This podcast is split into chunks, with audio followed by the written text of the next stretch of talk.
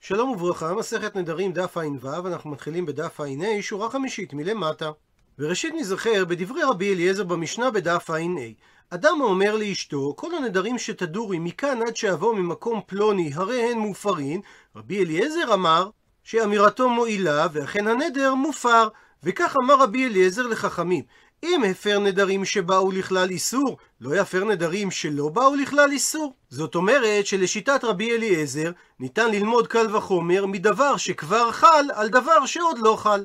והשאלה המנחה בסוגיה שלנו, האם לשיטת רבי אליעזר, כאשר האישה נודרת, הנדר שלה חל ואז הוא באופן מיידי בטל, או אולי נדרי האישה לא חלים כלל. ואומרת הגמרא, תשמע בו שמע הוכחה מהתוספתא, נלמד לפי הגרסה הראשונה בדברי הר"ן.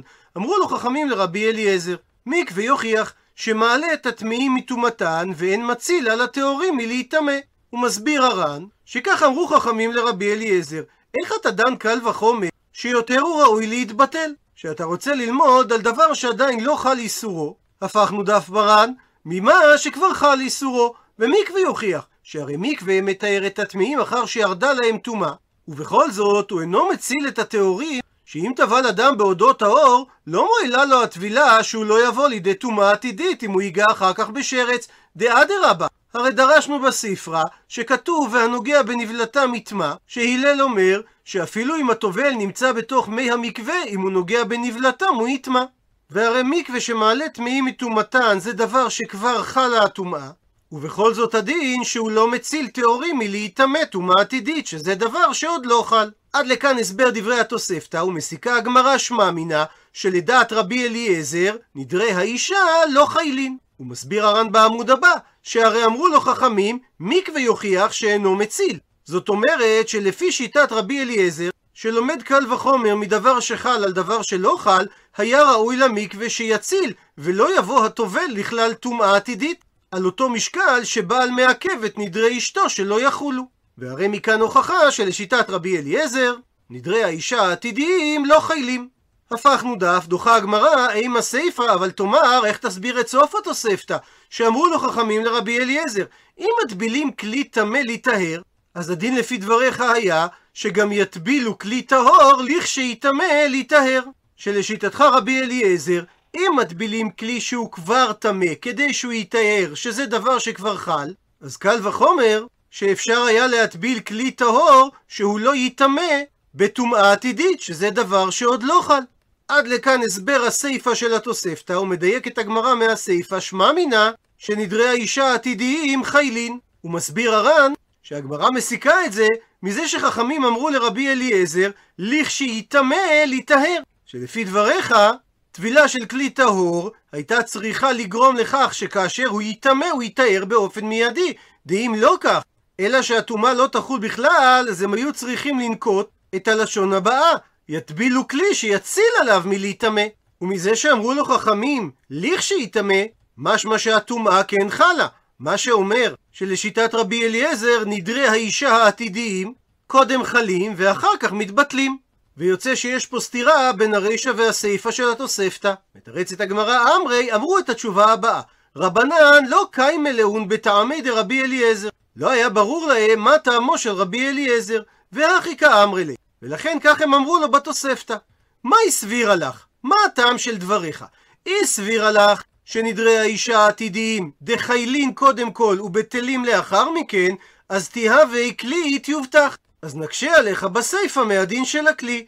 והיא לא סבירה לך שנדרי האישה דחיילין קודם כל, אלא שמראש הפרת הבעל מונעת אותה מלחול, אז תהווה מקווה תיובטח. הדין של המקווה שנאמר ברישא של התוספתא, הוא קושייה חזקה לדבריך. זאת אומרת, שבמקום מה שהבנו בהתחלה, שמתוך דברי חכמים לרבי אליעזר אנחנו מסיקים האם נדרי אישה עתידיים חיים או לא חלים, ואז נוצרה לנו סתירה בין הרישא והסיפא, מסבירה לנו עכשיו הגמרא שכיוון הלימוד הוא בדיוק הפוך. שבמידה ורבי אליעזר סובר שנדרי אישה לא חיילים, מקשים עליו חכמים מדין מקווה, ובמידה ורבי אליעזר סובר שנדרי אישה עתידיים כן חיילין ורק לאחר כך מתבטלין, הקשו עליו חכמים מדין כלי.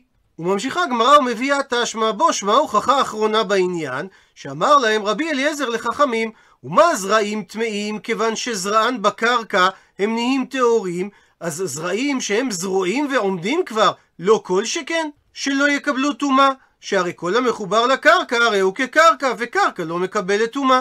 אז על אותו עיקרון, אף בנדרים, שהבעל הפר אותם מראש, לא כל שכן שהם לא יחולו. עד לכאן לשון התוספתא, ומסיקה הגמרא שמע מינה, שלשיטת רבי אליעזר, נדרי אישה עתידיים לחיילין. מסביר הר"ן, שהרי ודאי בזרעים טמאים שזרו אותם, לא ייתכן לומר שתחול בהם הטומאה.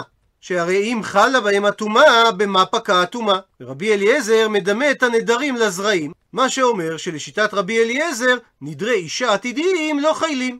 וזו מסקנת הגמרא לשיטת רבי אליעזר. ומקשה הגמרא, ורבנן לא דרשי קל וחומר. האם חכמים שחלקו על רבי אליעזר, הם עצמם לא דרשו קל וחומר מדבר שכבר חל על דבר עתידי שעוד לא חל? והתניא, והרי שנינו בברייתא במסכת האחין, יכול למכור אדם את ביתו כשהיא נערה, שאולי כמו שנתנו לו את הזכות לקבל את קידושיה בששת החודשים בהם היא נערה, מגיל 12 עד 12 וחצי, כך אולי נאמר שהוא גם יכול למכור אותה לאמה כמו שהוא יכל למכור אותה כשהיא הייתה קטנה? אומרת הברייתא, אמרת את הקל וחומר הבא. אם מכורה כבר יוצאה, אז אינה מכורה, אינו דין שלא תימכר. הוא מסביר המפרש, אם בת שאבא כבר מכר אותה, כיוון שהגיע ימי הנערות שלה, אמרה התורה, ויצאה חינם אין כסף, ואלו ימי הנערות. אז נערה שעדיין לא נמכרה, אינו דין שלא תימכר כשהיא נערה? שהרי גם אם היא הייתה מכורה, היא כבר הייתה יוצאה עכשיו לחירות. או במילים אחרות, אם הבעל מפר לאשתו נדרים שכבר חלו, אז אינו דין שיפר נדרים שעדיין לא חלו, וזו בדיוק סברת רבי אליעזר, שדורשים קל וחומר מדבר שכבר חל על דבר שלא חל. הפכנו דף, עונה הגמרא, אין, בעלמא דר שקל וחומר. אכן חכמים מסכימים לאופן הלימוד של רבי אליעזר שדורשים קל וחומר מדבר שחל על דבר שלא חל. ושאני הכה ושונה כאן בנדרים הדין באופן ספציפי, דאמר קרא, שהרי כתוב בפסוק, נקרא בפנים, כל נדר וכל שבועת איסר לענות נפש, אישה יקימנו ואישה יפרנו. שמהסמיכות בין אישה יקימנו לבין ואישה יפרנו לומדים עת שבא לכלל הקם בא לכלל הפר, עת שלא בא לכלל הקם לא בא לכלל הפר. ולכן אמרו חכמים שהבעל לא יכול להפר את נדרי אשתו העתידיים, כי רק לאחר שהיא נדרה אותם בפועל הוא בא לכלל הקם. ואומרת המשנה, הפרת נדרים כל היום, שהרי כתוב בפסוק כי החריש לה ביום שומעו, אז זה אומר שהפרת נדרים זה במשך כל יום השמיע. ואומרת המשנה שיש בדבר להקל ולהחמיר. הוא מסביר הר"ן שהמשנה נקטה לאו דווקא להקל ולהחמיר, שהרי לא שייך בדבר הזה כולה וחומרה, אלא פעמים שזמנו מרובה ופעמים שזמנו מועט. כי הבנת המשנה שיום השמיעה מסתיים בלילה, ואין הכוונה למשך זמן של 24 שעות, מה שמכונה מעת לעת, שאז הזמן תמיד היה שווה. הוא מפרט את המשנה כיצד. אם היא נדרה בלילי שבת, אז הוא יפר בלילי שבת וביום השבת עד שתחשך. ואם היא נדרה עם חשיכה, דהיינו בשבת סמוך לצאת השבת, אז הדין שהוא מפר עד שלא תחשך. מפני שאם חשיכה ולא הפר, אז הדין שאינו יכול להפר. ואומר הר"ן שהמשנה יכלה ללמד אותנו את הדין הזה גם על יום חול, ומה שנקטה המשנה יום השבת, כדי להשמיע לנו בדרך אגב, את הדין שמפירים נדרים בשבת, אף על פי שאינן לצורך השבת, כפי שתדייק הגמרא בהמשך. ומביאה הגמרא תניא, שנינו בברייתא, הפרת נדרים כל היום, שבו שמע הבעל או האב את הנדר של האישה. רבי יוסי ברבי יהודה ורבי אלעזר ברבי שמעון אמרו שהפרת נדרים מעת לעת, דהיינו 24 שעות מזמן שמיעת הנדר.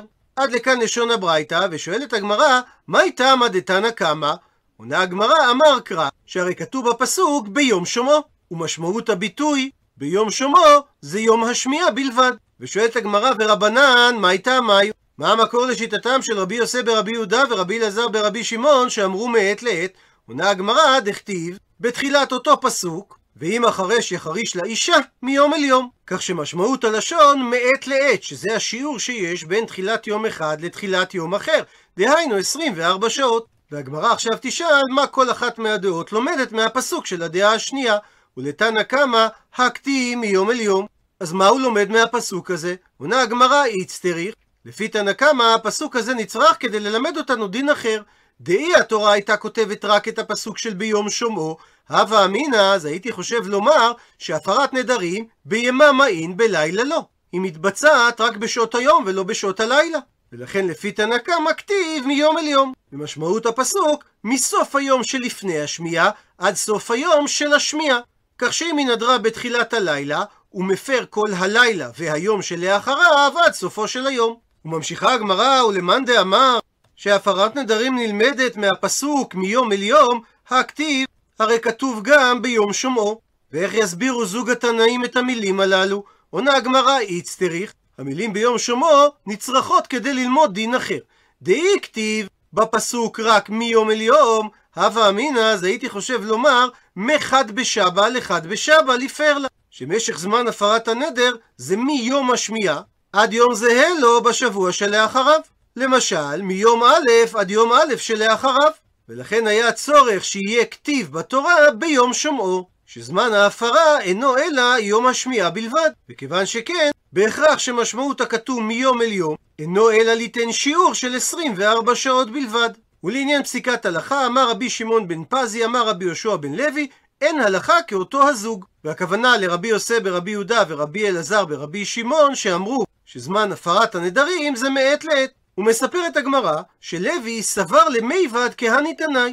רצה לעשות הלכה למעשה כשיטת זוג התנאים שהפרת הנדרים זה מעת לעת, ועל כך אמר לו רב, הכי אמר חביבי, והכוונה לרב חייא שהיה דודו של רב, שאין הלכה כאותו הזוג, מפני שפוסקים הלכה שהפרת נדרים כל היום עד שתחשך ולא יותר, כפי שסתמה המשנה שלנו. הוא מסביר הרב שאגב כך שהגמרא הביאה את דברי רב, היא מביאה סיפור עם הבן שלו, חייא בר רב, שהיה שדי גירא ובדי, שבעוד שהוא היה מתעסק לראות חיצים, הוא היה בודק אדם הבא לפניו להתיר נדרו, הוא היה שואל אותו האם אתה מתחרט ומתיר לו, כי כסבר שפותחין בחרטה, ולכן הוא לא היה צריך עיון למצוא פתח להתרת הנדר. וכך גם רבא בר אבונה, יתי וקיים, שהוא לא היה יושב במקום אחד, אלא עומד ויושב, כי גם הוא לא היה מדקדק למצוא פתח כדי להתיר את הנדר, אלא במצב שהיה מזדמן לו, הוא היה שואל את האדם שבא להתיר לפניו את הנדר האם הוא מתחרט ומתירו. הראש לעומת זאת הסביר אחרת את מהלך הגמרא. הוא גרס בדברי רבי שמעון בן פזי אמר רבי יהושע בן לוי שהלכה כאותו הזוג משום שכך גם מופיע במסכת שבת שהפרת נדרים זה מעת לעת. ולפי הפירוש הזה צריך להסביר את דברי לוי שהוא רצה לפסוק כמו הניתנאי פירוש כמו התנא של המשנה שלנו וכמו התנא קמא של הברייתא ששניהם סוברים שהפרת נדרים זה כל היום עד שתחשך ועל כך אמר לו רב, הכי אמר חביבי שזה רב חייא, הלכה כאותו הזוג. ובאותו עניין ממשיכה הגמרא ומספרת על חייא בר רב, שכשהייתה אשתו נודרת, הוא לא היה מתיר לה מיד את נדרה, אלא היה שותק כדי לקנטרה, כאילו היה רוצה לקיים את נדרה, והיה זורק חץ בכותל כאין שעון שמש, שכך הוא יוכל לכוון בצל, שיתיר לה למחרת, קודם שיגיע הצל לאותו מקום, דהיינו שעדיין לא יעברו 24 שעות.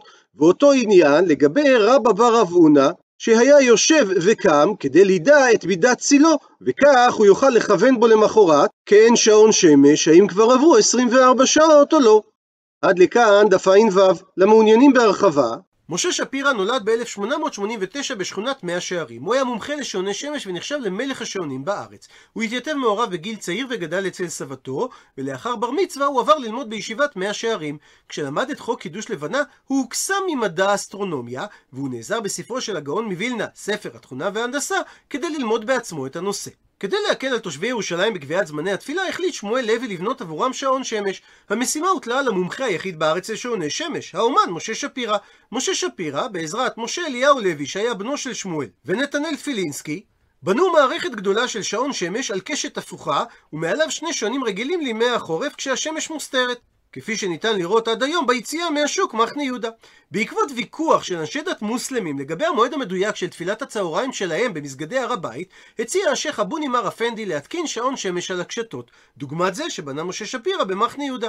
הוא קיווה שהשעה אותה יקבע אללה באמצעות השמש, תביא לקץ הוויכוחים בין חכמי דתו. המוסלמים פנו אפוא אל משה שפירא בהצעה שיתקין שעון שמש על הר הבית, תמורת סכום עתק של עשרת אלפים נפוליוני זהב.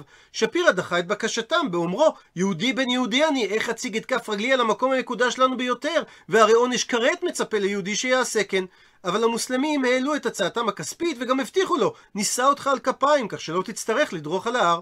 שפירא ניסה לשכנעם לפנות למישהו אחר, יש רבים וטובים ממני, אבל בסופו של דבר החליטו המוסלמים לתת לשפירא זמן לחשוב. שייח' אבו נימר ניסה גם לשכנע אותו שבכך הוא יקדם את השלום בין הישמעאלים וישראל. כשלא הצליח לשכנעו, נשלחו לשפירא איומים ברצח. משה שפירא פנה אל הרב יוסף חיים זונלפד לעזרה, ובעצת הרב הוא נעלם. הוא בעצם העתיק את מקום מגוריו לפתח תקווה. תושבי המושבה דאגו למחסורו, ובן ציון גלי סיפק לו בית חם. על כך גמל משה שפירא למושבה בהתקנת שעוני שמש בחזית בית הכנסת הגדול.